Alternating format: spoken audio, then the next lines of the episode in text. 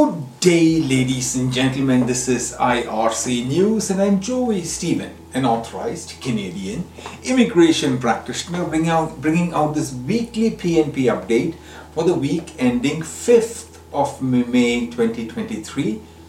I'm coming to you from the Polinsys studios in Cambridge, Ontario. Today is the tenth of May twenty twenty-three.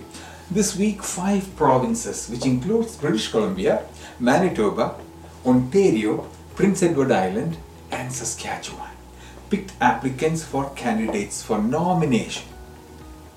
Alright, this week's snapshot is provided in simple points and a link is provided for specifics about the provincial picks, and you can uh, the, see the chart on my screen which explains the snapshot of this week's pick.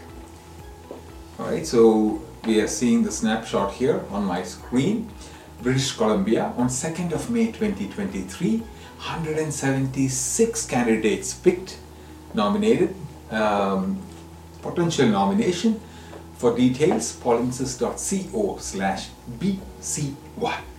Saskatchewan on third of May twenty twenty-three, one thousand thirty-two nominations, potential nominations picked. For details, polinsys dot co slash S K Y.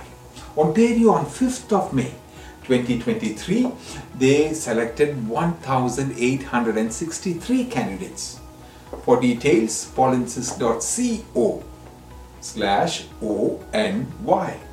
Prince Edward Island on the fourth of May uh, twenty twenty-three, they picked one hundred twenty-two potential provincial nominee candidates. Polinsys dot co slash P E Y. Manitoba on the fourth of May twenty twenty-three, they picked five hundred thirty-nine candidates. For details, polinsys dot co slash M B Y.